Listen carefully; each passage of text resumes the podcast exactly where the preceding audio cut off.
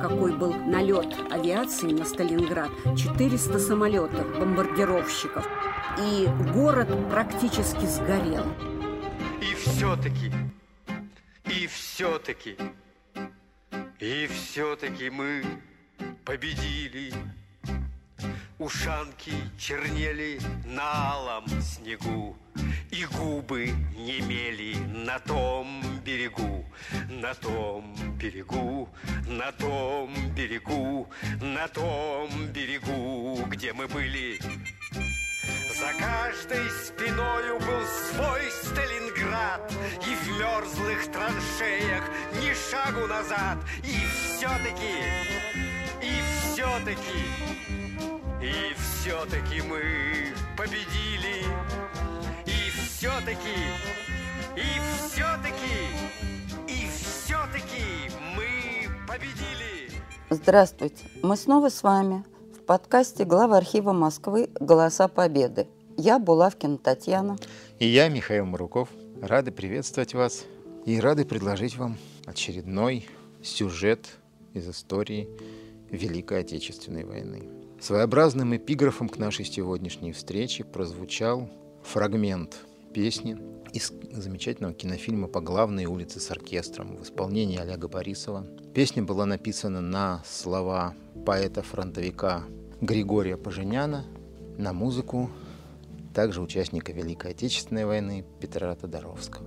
И нам показалось, что эта композиция как нельзя лучше подходит к содержанию нашей сегодняшней беседы. На календаре июль 80 лет назад в этом месяце началась битва, которая по своему значению, по своим масштабам вышла далеко за рамки Советско-Германского фронта и вообще даже за рамки просто военных действий Второй мировой войны, которая стала символом, этапом истории целого ряда европейских стран и изменила жизнь и будущее целых поколений европейцев. Мы говорим о Сталинградской битве. Первым ее днем считается 17 июля. Хотя эта дата достаточно условна, но она устоялась, и недавно мы отметили 80-летний юбилей начала этого великого сражения как я уже говорил, масштабы этой битвы, даже с точки зрения военной истории, таковы, что в одну передачу, в один подкаст мы никак не сможем уместить даже краткий рассказ обо всех ее основных этапах, героях, смыслах и значениях. Поэтому сегодня мы хотим поговорить о первом оборонительном этапе этой битвы, о так называемой Сталинградской оборонительной стратегической операции советских войск, которая продолжалась с 17 июля по 18 ноября 1942 года.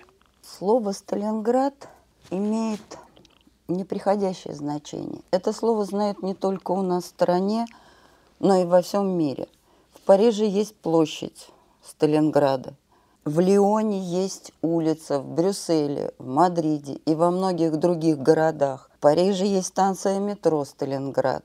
Почему так отнеслись во всем мире к победе в Сталинградской битве? Почему такое отношение не только в нашей стране, но и во всем мире? Значение этой битвы, конечно же, далеко выходит за рамки просто успеха или неудачи в военной операции. Ну, начать с того, что так или иначе Сталинградская битва прямо повлияла на судьбы как минимум четырех европейских государств. Германия, Румыния, Венгрия, Италия. Четыре страны, вооруженные силы которых сражались против советских войск в этой битве, потерпели сокрушительное поражение. Притом такое, что фактически три из них не смогли восстановить свой, свой военный потенциал. После Сталинграда выход из войны Италии стал только вопросом времени. Фактически в Италии поражение под Сталинградом породило такой внутриполитический военный кризис, что Италия через несколько месяцев после окончания этой битвы просто рухнула. Венгрия и Румыния так и не смогли восстановить свой военный потенциал, и практически их участие в боевых действиях на Советско-Германском фронте стало символическим. Мало того, еще один союзник, самый боевой союзник нацистской Германии, я имею в виду Финляндию, после Сталинграда начал зондировать почву по дипломатическим каналам, а о том, нельзя ли урегулировать взаимоотношения с Советским Союзом каким-нибудь относительно приемлемым мирным договором. А все-таки главная причина – это очень большие потери или что-то другое? Не, не только потери, и не столько потери, а, наверное, осознание краха последних решающих усилий и понимание того, что Советский Союз переламывает ситуацию в свою пользу, и антигитлеровская коалиция переламывает ситуацию в свою пользу уже кардинально и уже на совсем. Именно это подточило силы стран агрессивного блока, скажем так. Сама по себе Сталинградская битва, да, крупная, да, два с половиной миллиона участников. Фронт в критические моменты достигал протяженности 800 километров. Но Московская битва была крупнее. Многие другие битвы Второй мировой войны, ну, я имею в виду прежде всего Советско-Германский фронт, были не меньше, а даже более крупными, чем Сталинградская битва, и по количеству участников, и по пространственному размаху, и по глубине продвижения враждующих сторон. Сталинград — битва, возникшая, если хотите, случайно. Случайно почему? Сейчас объясню. Сталинград стал во многом символом еще до, до того, как эту роль ему придали пропагандисты. Как мы знаем, весной 1942 года советские войска потерпели на Советско-Германском фронте на южном особенно фасе ряд чувствительных поражений. Речь идет прежде всего о весенних операциях о мая-июня 1942 года. Соответственно, германские войска в июне 1942 года начали планирование двух стратегических операций, которым они придавали значение решающих и последних уже не по всему Советско-Германскому фронту, а только на его южном крыле. Это операции Блау и Клаузовиц. Операции, нацеленные на то, чтобы совершить один последний решительный рывок и постараться нанести Советскому Союзу такие потери в территории, в вооруженных силах, в экономическом потенциале, чтобы подорвать его волю к сопротивлению. И речь шла прежде всего о захвате юга России, Донбасса и прорыве на Кавказ, захвате источников кавказской и закавказской нефти. Для решения этих задач создавались две группы армий. Группа армий Юг была разделена на две, на А и Б, которые должны были действовать, соответственно, слегка расходящимися такими, на слегка расходящихся направлениях от Воронежа на севере до, грубо говоря, Большого Кавказского хребта на юге как вы можете заметить, Сталинград в этот попадает примерно в середину этого пространства. И 28 июня 1942 года, когда немецкие войска начали свою операцию, наступательную операцию, для нас она стала Воронежско-Ворошиловградской оборонительной стратегической операцией. О Сталинграде первое время даже никто не думал. Да, это был крупный промышленный центр, это был э, крупный узел коммуникаций, но немцы изначально о захвате Сталинграда так не помышляли, не ставили его себе в цель. Они изменили свое решение уже в ходе этой операции. В основном благодаря тому, что о значении Сталинграда им, можно сказать, напомнило советское руководство. Июль 1942 года.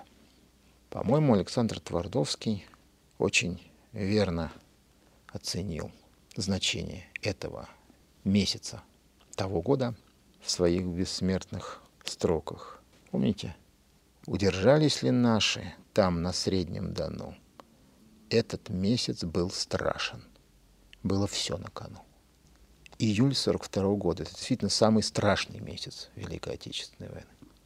Но 3 именно... июля пал Севастополь. Сопротивление советских войск в Крыму было сломлено. 6 июля немецкие танки ворвались в Воронеж. Город практически был захвачен. Осталась только его часть расположена на другом берегу Дона. 12 июля немецкие войска вторглись на территорию Сталинградской области. 23 июля пал Ростов. Для немецким войскам открылась дорога на Кавказ. Один месяц. Именно сложностью боевой обстановки можно объяснить появление приказа Сталина 227 «Ни шагу назад». Разумеется. Не, не случайно, что этот приказ появился через пять дней после падения Ростова. 14 июля Сталинградская область объявлена на военном положении. 12 июля, после вторжения немецких войск, Ставка принимает решение о формировании Сталинградского фронта.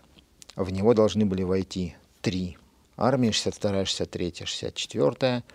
Туда же по, выжженной степи отползали остатки бывших 28-й, 38-й армий Юго-Западного фронта. Те их части, которым удалось вырваться из окружений. И немецкие войска обнаружили перед собой новое, мощное, как им казалось, стратегическое формирование Красной Армии. Тогда-то и было принято решение в июле 42 года, где-то в середине, шестой полевой армии вермахта продвинуться из Большой излучины Дона к Сталинграду и обеспечить таким образом фланги и тылы немецких войск, идущих на Кавказ. Обнаружив сосредоточение и создание целого фронта советских войск, ставка фюрера четко указала, что без обеспечения тыла и флангов наступления на Кавказ никак не обойтись. Просто никто не думал, что для, для этого потребуются определенного рода значительные силы. И шестая полевая армия вермахта, хорошая армия, сильная, одна из самых лучших, но имела всего, всего-то 13 дивизий и ни одной танковой. Все немецкие танки были брошены в это время на Кавказ. И это была очень мощная лавина, потому что на, к, к июлю 1942 года на южном фасе Советско-Германского фронта было сосредоточено почти 40% всех войсковых соединений нацистского блока и 53% его танковых сил, то есть больше половины. Каждый второй немецкий танк рулил по южно-русским степям в сторону отрогов Кавказского хребта. И вся беда и наверное, весь подвиг Сталинграда заключался в том, что значение этого города для обеих воюющих сторон по логике войны стало возрастать уже независимо даже от их первоначальных намерений. Немецкая армия начала наступление в этом направлении, советские войска стали ей противодействовать, это произошло как раз 17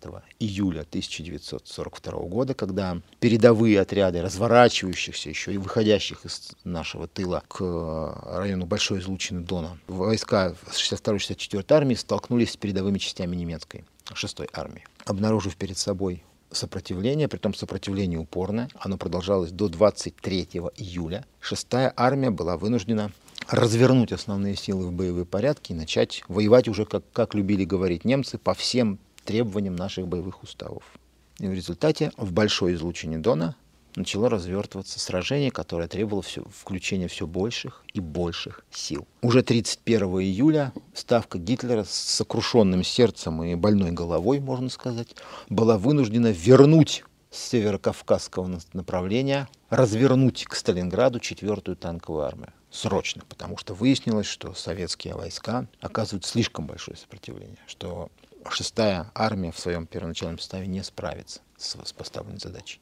А это, в свою очередь, на, наводило немцев на мысль, что русские под Сталинградом замышляют, ох, замышляют контрудар в тыл их войск, которые идут на Кавказе. Где-то 31 июля стало понятно, что без взятия Сталинграда немецкое наступление на Кавказ не может быть обеспечено до конца. И именно вот это вот первоначальное сопротивление, первоначальные бои почти местного значения, которые обе стороны предприняли для того, чтобы обеспечить свои фланги, они, следуя логике войны, беспощадной логике войны, развернулись в, в то сражение, в котором обе стороны стали видеть, можно сказать, краеугольный камень всей летней кампании 1942 года. Именно поэтому Сталинград стал восприниматься обеими сторонами как, если хотите, символ победы или поражения в этой войне. Ну, плюс к тому, конечно же, для Советского Союза Сталинград, город, носящий имя вождя, вождя главы государства, город, связанный с его именем. Не надо забывать про оборону Царицына в, в 1918 году, которая, можно сказать, впервые прославила Сталина как военного деятеля город с революционными традициями, с, можно сказать, один из самых мощных промышленных центров. Все-таки, извините, артиллерийский завод, баррикады, танковый завод, Сталинградский тракторный завод, еще один военный завод, это Красный Октябрь. Мало в каком городе такое. Плюс к тому основной узел железнодорожных коммуникаций на Кавказ, крупный порт, речная пристань. мимо которого шли на север караваны судов с бакинской нефтью, прежде всего. То есть возможность закупорить эту транспортную артерию немцев в, в конце июля, начале августа стала привлекать очень и очень сильно.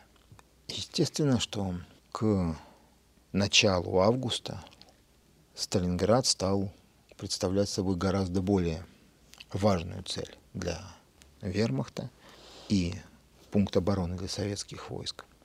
Кроме того, учитывая, какое скопление сил противников началось на Сталинградском направлении, обе стороны начали, наверное, ну, возможно, пришли к выводу, что успех или неудача под Сталинградом могут оказаться решающими для гораздо более э, значительных операций. Мы предлагаем прослушать фрагмент воспоминаний одного из участников Сталинградской битвы, который иллюстрирует, как изменялись намерения и цели наших противников в ходе первого этапа Сталинградской битвы. Под Сталинградом еще где-то в августе месяце попал в наши руки офицер генерального штаба. Он был убит, но документы его оказались в наших руках. И вот среди этих документов оказалась необычная какая-то карта, на которой не были нанесены, как это обычно на тактических оперативных картах, положение сторон, а была довольно мелкомасштабная карта, которая захватывала Волгу, Дон, и стояли какие-то непонятные даты у этих волжских городов. Карта была нам непонятна, требовала дальнейшего анализа. Она была переправлена в Москву. И, честно говоря, я о ней забыл. И даже когда в докладе, посвященном годовщине Октябрьской революции, зашла речь о том, что у немцев была захвачена карта, на которой отмечены сроки занятия ими таких городов, как Сталинград, Куйбышев, Саратов, мне не пришло в голову, что это та самая карта, которая прошла через мои руки. Хотя с 12 июля в сводках Совинформбюро появляется Сталинградское направление, в списках стратегических соединений, объединений Красной Армии появляется Сталинградский фронт. Ну, от Сталинграда война была еще довольно далеко. Ну, почти так же, как от Москвы в сентябре 41 -го. И город продолжал, несмотря на то, что Сталинградская область была объявлена на военном положении, город продолжал функционировать ну, в обычном, если можно так выразиться, военном режиме. Был создан Сталинградский корпус народного ополчения, созданы и развернуты части местной противовоздушной обороны. В городе с начала 1941 года основу гарнизона составляла дивизия войск НКВД, 10-я дивизия войск НКВД полковника Сараева. Были развернуты части противовоздушной обороны. Ну, это понятно, потому что надо было прикрывать прежде всего основные заводы, которые выпускали стратегически важную военную продукцию. И город, э, ну, город продолжал жить, и продолжали работать и предприятия городского хозяйства, продолжалась повседневная жизнь людей. Война первоначально, наверное, оставляла свои следы очень опосредованно. Прежде всего это выражалось в том, что Сталинград был одним из центров эвакуации из западных районов европейской части РСФСР и с, с восточных районов Украины постепенно увеличилось количество эвакуированных и из районов уже западных районов Сталинградской области через город начали проходить, прогонять в основном стада скота, следующие на восточный берег. Надо отметить одно обстоятельство. Сталинград считался глубоким тылом все-таки. Никто в здравом уме твердой памяти не, не мог представить себе, что он станет ареной боевых действий. Слишком далеко от всех. А на тот момент. Количество жителей в Сталинграде? Ну, около 400 тысяч. Крупный город. Но город... Э, что, что из себя представляет Сталинград? Давайте мы вспомним, что Сталинград вытянут вдоль правого западного берега Волги, на востоке городской застройки нет, на восточном берегу Волги городской застройки нет. Он вытянут вдоль правого берега Волги на протяжении почти 70 километров. Ну, это значит, огромный, это огромный, такой, такая длинная, если хотите, колбаса городской ну, застройки. Значит, 400 тысяч жителей плюс Эвакуированные? Плюс эвакуированные. Цифры которых Неизвестно. Ну, мы, мы точно не знаем, поскольку значительная часть эвакуированных в городе не задерживалась, а следовала дальше. Кто-то оседал, пункт. да, часть эвакуированных была реэвакуирована. Фактически с июля, например, многочисленные детские учреждения из Сталинграда эвакуировались. Но поймите, здесь мы все-таки знание географии очень часто помогает понять некоторые вещи из истории. За Волгой для сталинградцев и эвакуированных земли не было уже, до, уже задолго до того, как это оформилось в боевой лозунг защитников города. Почему? Да потому что Сталинград не имел железнодорожной связи с, с левым берегом Волги. По левому, по левому берегу Волги железнодорожных э, станций и э, никаких коммуникаций, даже простых дорог не было. Это ну, была, значит, это была э, речная плавно, переправа. плавно все переходило в Калмыцкую степь. И потом полупустыни, извините, северного Прикаспия. Все. Цивилизация через Ахтугу через протоки Волги кончалась. Все коммуникации к Сталинграду шли по западному берегу Волги. И значительная часть их уже была, была прервана немецкими войсками, захватившими тот же Воронеж и те же самые значительную часть станций. Да, с, фактически с ноября-декабря 1941 года с силами заключенных э, Главное управление лагерей железнодорожного строительства ГУЛАГа НКВД строилась и была введена к августу 1942 года так называемая Волжская ракада, железная дорога Саратов-Сталинград, которая спасла во многом э, очень много жизней. Она была введена в строй к 7 августа 1942 года, как раз к моменту начала боев на, на ближних поступах к Сталинграду. И именно благодаря ей, в общем-то, и происходило потом снабжение всей Сталинградской битвы. А вот. Волжская флотилия? Плюс к тому, с 25 июля 1942 года в распоряжении тогда Сталинградского фронта была, ему была подчинена и Волжская военная флотилия. Но Волжская военная флотилия, извините, это не линкоры, это не, даже не мониторы, это, извините, переоборудованные буксиры, речные трамваи, ну, разбавленные парой дивизионов бронекатеров. Но это отнюдь не, не могучий флот, это отнюдь не Балтийский флот, который стал железной стеной обороны Ленинграда, например, того же самого, или Черноморский флот, который настолько продлил оборону Севастополя. Ну, наверное, вот. не смог бы развернуться в масштабах ну, разумеется, Волги. разумеется. Но, тем не менее, Волжская флотилия тоже стала мощным резервом и участником такой надежной помощью опоры, опорой защитников Сталинграда, но ее роль пришлась на более поздний период, на период боев уже в городе, когда 90% снабжения армии Сталинградского фронта получали через Волгу. В то время, в июле-августе 1942 года, Сталинград он оказался, если хотите, заложником стратегической ситуации Сталинграда и его жителей. Потому что все основные коммуникации города, а это означает, помимо всего прочего, это и пути вывоза населения, эвакуации промышленного оборудования, оказались, ну, в общем-то, под, под прямым воздействием противника. Сталинградцам просто ну, некуда было уходить. Можно было, да, можно было уйти в за, за Волгу в, степь, в степи, на, где на сотни километров ни одного населенного пункта. Но что толку в этих степях? Если мы посмотрим на все топографические карты этого района, на военно-топографические карты, поражает их цветовое однообразие. Они белые. На огромном протяжении от Большой излучины Дона до Волги в этом месте нет вообще никаких лесных массивов, которые могли бы найти выражение в масштабах карты.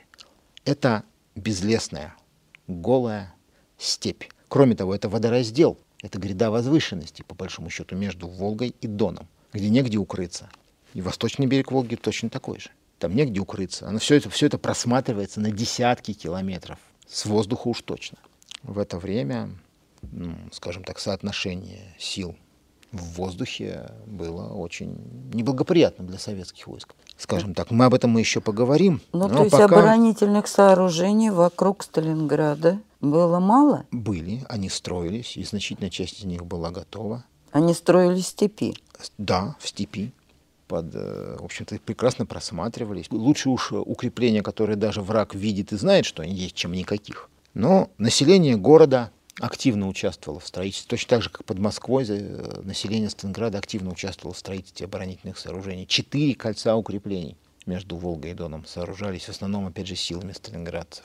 Тот же самый корпус народного ополчения, притом без отрыва от производства, дал Сталинграду фактически еще где-то две дивизии боевых для А дивизия занятия. народного ополчения это в основном рабочие завода? Да, рабочие сталинградских предприятий, железнодорожники, речники. Почти полностью сталинградцами были укомплектованы полки ПВО, защищавшие город. То есть без отрыва от производства работали на своей непосредственной работе, Да, а затем и шли вели, рыть. вели, и вели, вели боевую подготовку или создавали укрепления.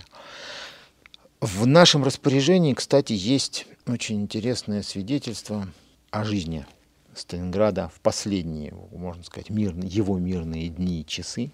Это свидетельство также хранится в э, фондах глав архива Москвы.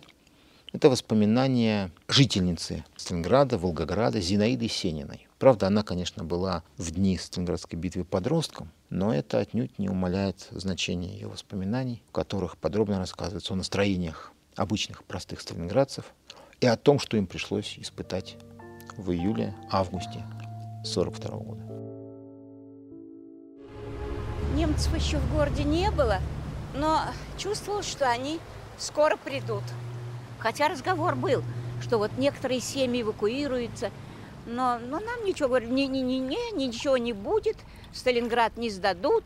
И Сталинград до последнего часа жил обычной жизнью. Работали кинотеатры, работали магазины.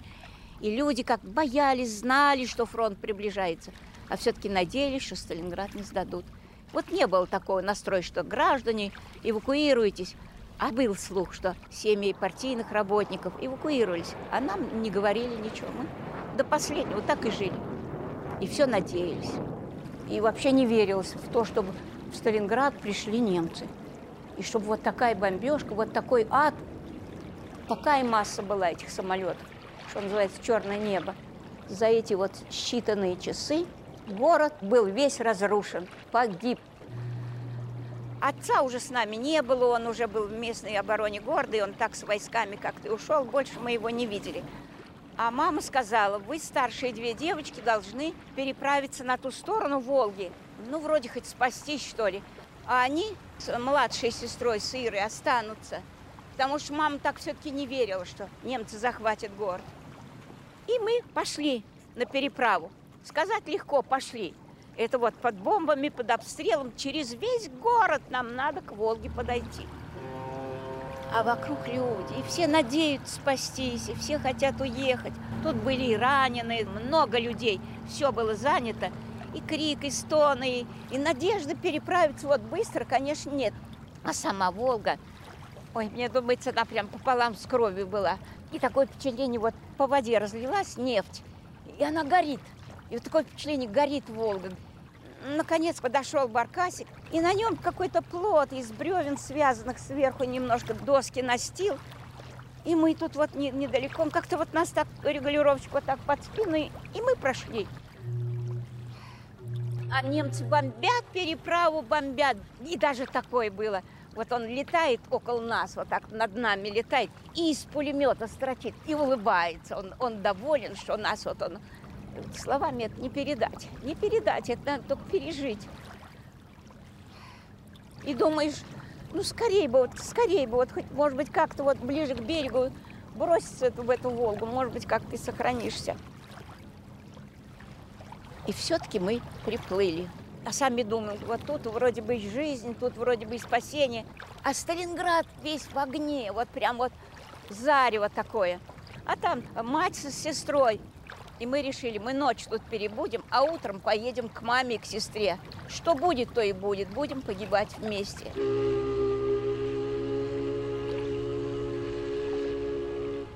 И вот однажды в городе настолько была сильная бомбежка, вот настолько сильная. И мама как обезумела, выскочила из щели и куда-то побежала. Вот оттуда вот сюда побежала, вот бежит, бежит, и мы за ней. Добежала вот до возвышения такого, подняла вот так руки. Господи, спаси моих детей. Господи, помоги нам. А сыпятся бомбы, прям вот они сыпятся, мы упали на землю, прижались друг к другу, а надо куда-то деваться. Немножко вперед проползли, а еще, еще прошли, дошли до самого края. А тут вот недалеко был блиндаж. Стол был, и какие-то письменные принадлежности были, бумага была. И мама сказала, ты давай напиши, кто мы и что мы. Потому что мы считали, что мы погибнем в этот день обязательно.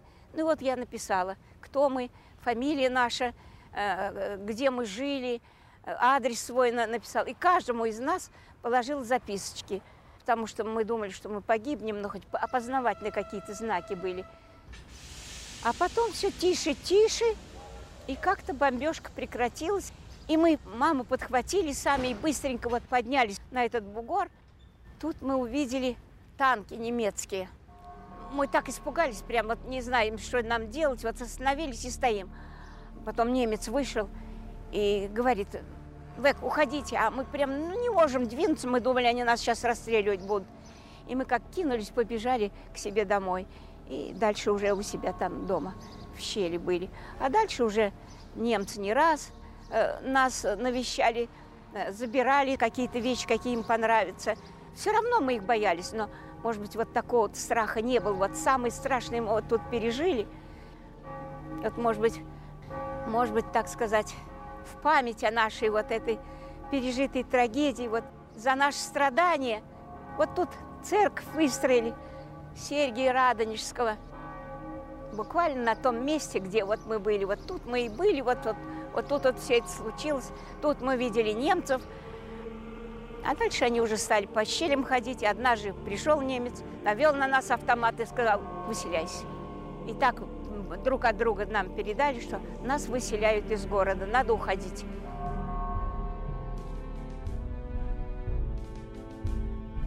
Боевые действия в большой излучине Дона происходили примерно где-то до 8 августа. Немецкие войска старались выбить советские войска, прорваться, особенно в районе города Калач. Калач на Дону – это то место, где воды Донов впадают в воды Волго-Донского канала. Ну и тогда это было, это было самое кратчайшее расстояние до Сталинграда, до Волги, где-то до 8 августа. С 25 июля 1942 года начались бомбежки Сталинграда. Притом бомбежки были очень ожесточенные. В первом же налете участвовало почти 300 немецких самолетов. 292 или 293 там по разным данным. Учитывая, что во всей авиации ПВО города было 60 исправных истребителей, а вообще советская авиация против более чем тысячи самолетов 4-го воздушного флота имела всего 450 машин, конечно же, боевые действия ну, были для советских войск и для, для жителей Сталинграда практически в одни ворота – то есть немецкая авиация висела с утра до ночи над полем боя. Начиная с конца июля она висела, очень часто висела над городом, над волжскими переправами, над нижним течением Волги. Бомбили позиции советских войск, бомбили волжские переправы, забрасывали минами фарватер Волги. Именно тогда началось минирование, в августе 1942 года началось минирование Волжского плеса магнитными и акустическими минами. Мы как-то уже рассказывали о том, что они себя примерно представляли. А теперь представьте себе, что на них наткнется баржа или там речной трамвайчик с эвакуированными. Хоронить там будет точно нечего. Именно авиация, превосходство в воздухе обеспечила немцам успех в их первоначальных замыслах. Ну, то есть превосходство немецкой авиации, наверное, означало основную причину трагедии мирного населения в Сталинграде. Как так получилось, что успели эвакуировать только 100 тысяч жителей? Я ведь уже сказал, Эва... Куда эвакуировать? Эвакуация-то могла проводиться либо, если организованно и массово, то прежде всего по железной дороге. Но железная дорога в Сталинграде кончалась. Она шла либо на север, либо на юг, но не на восток. На севере ну, можно было доехать до Камышина, там можно было пересесть на другие районы, на, на другие ветки. На юге только Астрахань и Каспийское море.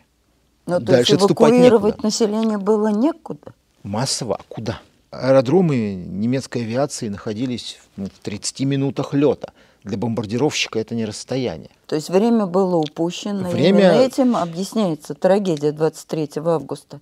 Ведь получилось, что в этот день знаменитый налет немецких самолетов до 400, да. когда бомбили со страшной силой Волгоград, и погибло 90 тысяч жителей. То есть практически столько, сколько было эвакуировано? Кого успели эвакуировать? Да, это была трагедия Сталинграда. Но я, я бы не говорил, что сильно там было упущено какое-то время. Времени на войне не было с самого начала, давайте честно скажем. Этого времени у сталинградцев не было с самого начала. Ну, невозможно вывести 17 июля начало Сталинградской битвы. Немцы еще в большой излучине Дона. В 8 августа немцы уже за Доном. То есть начинаются бои на внешних обводах городской оборонительной черты. 20 августа немцы начинают свое наступление на Сталинград. Ну, месяц прошел. Месяц.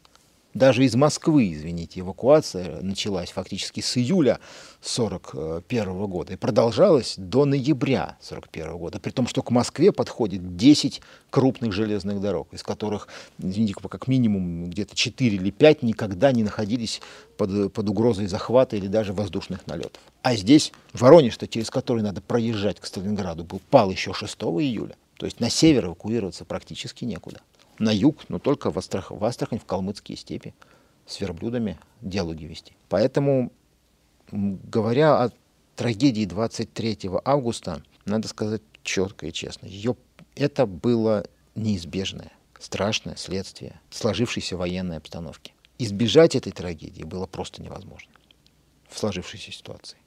Тем более, как я уже сказал, при складывающемся состоянии военно-воздушных сил обеих сторон – кстати, об этом очень, ну, тоже достаточно ярко и образно сказала дочь главнокомандующего ВВС Красной Армии в годы войны, маршала, потом ведущего авиации Александра Новикова, Светлана Новикова. Фрагмент ее воспоминаний как раз о боевых действиях летом 1942 года и о налете, массовом налете Люфтваффе на Сталинград 23 августа, свидетелем которой был ее отец. Вот мы хотели бы предложить вниманию наших слушателей.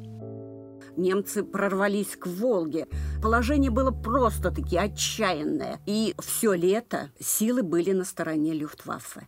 И особенно вот 23 августа он вспоминает в своих записках, какой был налет авиации на Сталинград. 400 самолетов, бомбардировщиков шли над городом одновременно с гулом.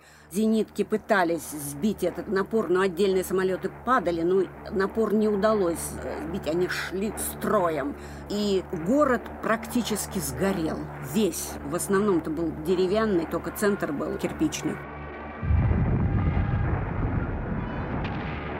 Новиков находился на КП 23-го. Они укрылись в щели во время налета. Он даже напоминает Донская улица, где находился КП. Они укрылись в щели, и рядом с ними упала 500-килограммовая бомба. Но, к счастью, она зарылась в землю и не взорвалась. Вот просто чудом они там уцелели. И ничего они не могли сделать. То есть они еще были летом беспомощны.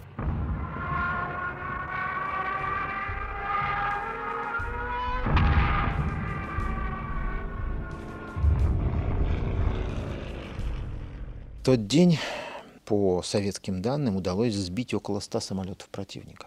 Но, извините, на, над всем Сталинградским фронтом на тот момент, над 800 километрами линии соприкосновения советских и немецких войск на тот момент, советская авиация могла выставить около 180 исправных истребителей. И тем не менее они сбили практически каждый четвертый самолет.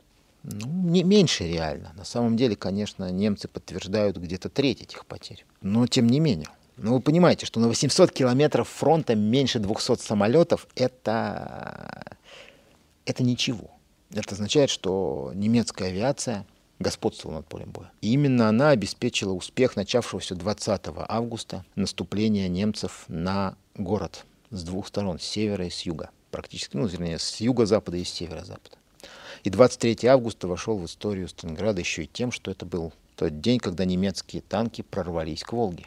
А что же помогло удержать город в такой страшный день, когда О. земля горела под ногами? О, страшных дней в истории Сталинграда отныне будет много. Буквально каждый день будет страшно. 23 августа город еще, в сам город немцы еще не ворвались. Они подошли к городу на расстоянии от двух до 10 километров на разных участках. А вот дальше их не пустили с, а кто не пустил? Народное они смогли прорваться, они смогли прорваться к городу севернее основной городской застройки, к Волге севернее э, основной городской застройки. Это сейчас, ну тоже уже районы Волгограда, поселки. Это Сартановка, Новая Сартановка. Ну кто пожелает, может посмотреть карту Волгограда, там все. Эти, эти названия сохранились на современных географических картах. А вот там э, части 14-го танкового корпуса генерала фон Виттерсгейма, особенно, прежде всего 16-я танковая дивизия генерала Хубе, сумели прорваться к Волге. Ну, на свою голову, честно говоря. Потому что на их пути, они, это была это, это точка примерно в двух-трех километрах от территории бывшего теперь уже, но тогда еще действующего и работавшего Волгоградского тракторного, Сталинградского тракторного завода. На их пути стало народное ополчение завода, части той же самой 10-й дивизии НКВД и дивизионы 1077-го зенитно-артиллерийского полка. Мы уже как-то упоминали о нем, когда говорили о женщинах на войне. Все дело в том, что полк был почти полностью укомплектован девушками. 75% личного состава полка это были девушки. Большинство, кстати, добровольцы Сталинградки. И 37 орудий двух дивизионов полка, которые 23 августа встретили 14-й танковый корпус на северных, на северо-западных подступах к Сталинграду, были укомплектованы исключительно женскими расчетами. Все 37 орудий были уничтожены в этом бою. 90% защитниц тоже погибло. Раненых немцы добили. Около 40 девушек еще живыми были утоплены в колодцах, там каких-то, которые немцы, немецкие танкисты нашли. И в тот же, и в тот же самый день фон, генерал фон Виттерсгейм подал рапорт Паулюсу с требованием отвести корпус от Волги, вплоть до Дона. Почему? И почему такая жестокость немцев по отношению к пленным? Тем более а потому что, А потому что последний рывок. Потому что они стояли перед Волгой. Вот она. Вот она, эта самая Волга. Ее видно было даже через смотровые щели танков. Прорваться к ней, и война закончится. Русские не смогут уже дальше сопротивляться. Раздавить сопротивление. Уничтожить, добить любой ценой, послед... и дойти любой ценой. И в тот же самый день эти воспоминания приводит старший адъютант 6 штаба 6-й армии Вильгельм Адам просто он приводит воспоминания того же фон Виттерсгейма. Что на поле боя лежат пожилые люди в рабочей одежде, каждый, каждый держит в окоченевших руках винтовку или пистолет. Мертвецы в рабочей одежде склонились над рычагами разбитых танков. Ничего подобного мы еще не видели в жизни. То есть рабочие, среди рабочих, женщины. среди рабочих, среди рабочих э, сталинградских заводов многие еще помнили оборону Царицыны и даже участвовали в ней. Некоторые из погибших были ветеранами, можно сказать, гражданской войны. Та же самая 10-я дивизия НКВД сражалась с немцами. Она прикрыла центр города, городской район. В ней было около 7,5 тысяч человек.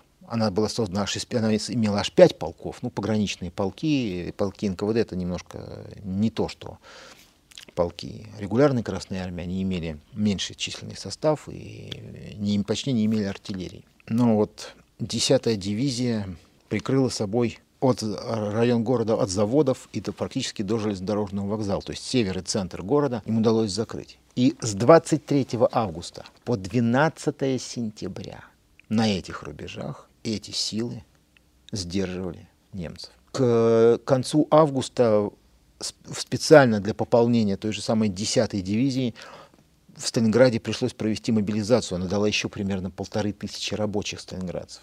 Надо было выиграть время, потому что армии которым предстояло защищать Сталинград, оказались у немцев, можно сказать, в тылу. Немцы их обгоняли. И 62-я и 64-я армия отходили сейчас еще от Дона. И а была смогли... возможность окружения? Была возможность окружения. Но и то, что немецкие танки, что тот же самый 14-й танковый корпус не смог вообще ничего сделать, и корпусы 16-й танковой дивизии Хубы были окружены. И 6 дней, как минимум, сражались в окружении советских войск.